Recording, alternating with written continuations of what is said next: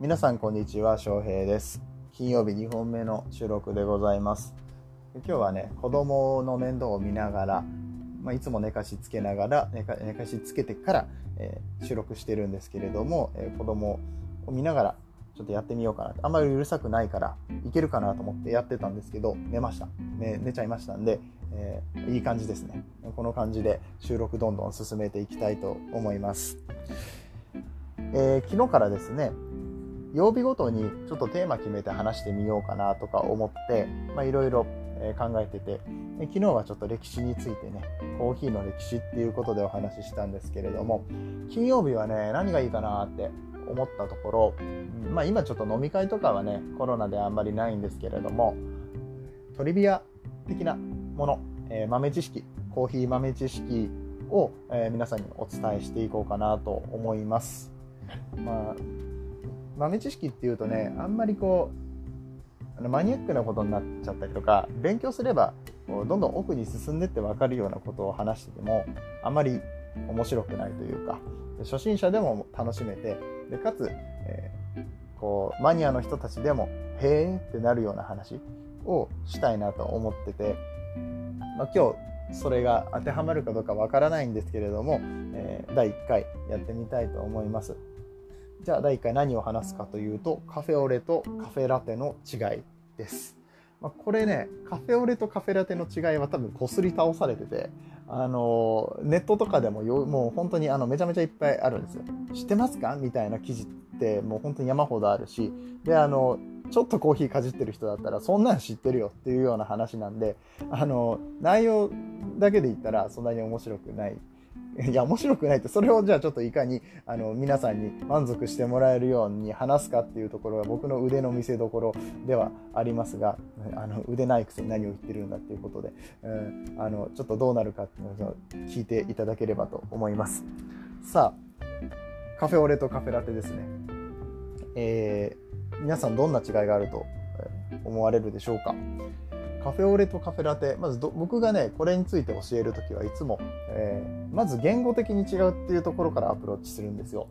カフェオレってフランス語なんですね。でカフェラテっていうのがイタリア語です。でこれどちらともカフェがコーヒーで、えー、その後についてるのが牛乳なんですね。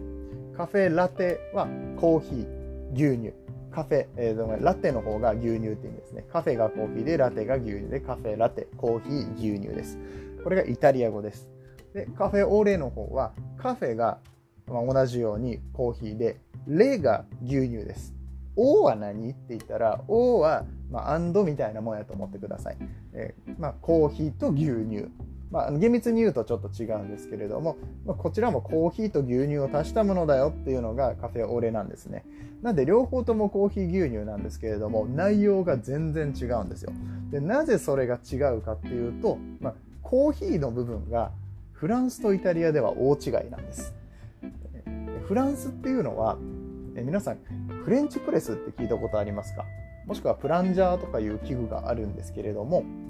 スタバとかに行ってちょっと高めのリザーブドっていうコーヒーを頼むとその、え、フレンチプレスの形で提供してくださったりとかするんですがこのフレンチプレスっていうのは、え、ま、紅茶とかでも使われますねコーヒーの粉をこのガラスの筒みたいなのに入れてでお湯を注いで4分ぐらい待つんですよ。でそれの後に金属のフィルターがついたこの上の蓋の部分があるのでこれをキューッと上から押さえてあげるとコーヒーの粉とかその紅茶茶葉だけ下の方に沈んでいって、えー、上の方にはコーヒーだけ残る紅茶だけ残る。それを注いで飲むっていうようなスタイルがこの、えー、フレンチプレスっていうものになるんですね。なんで、えー、フレンチプレスで入れたちょっと濃いめのコーヒーっていうのを牛乳温めた牛乳で割ってやるっていうのが、えー、カフェオレです。比率としては基本的には1対1、えー、50%50% で、えー、コーヒーと牛乳っていう形にしてもちろんお好みでコーヒー濃いめもしくは牛乳を多めとかいうこともできるんですけれどもそれをたっぷりのカフェラテボールっていうちょっと大きめのボウルに注いでパンとかと一緒に朝食として食べるっていうのがカフェオレでございます。で対してカフェラテの何が違うかって言ったら、このカフェの部分はイタリアではエスプレッソを使うんですそもそもイタリアではコーヒーください、まあ、イタリア語で、まあ、カフェポルファボーレですかね。で言ったらあのエスプレッソが出てきます。あの人たちにとってイタリア人にとってのカフェコーヒーは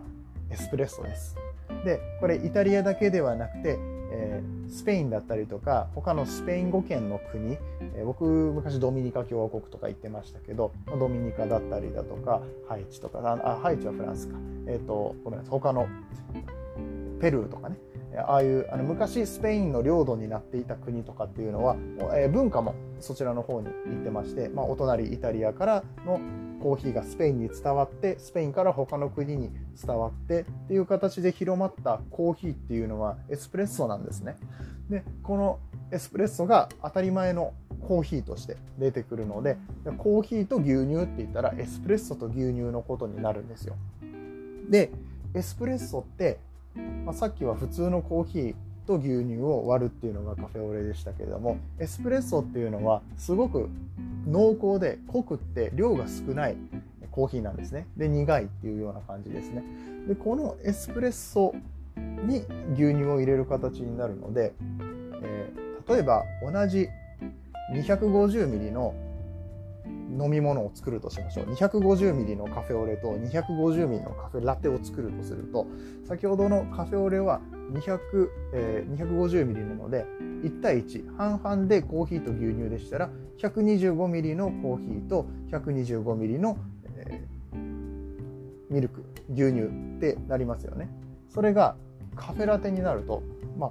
エスプレッソ量が少なくてだいたい30ミリぐらいなんですよ。この30ミリに対して牛乳が、えー、250ミリから30引いて220ミリ分の牛乳がその中に入るってことになります。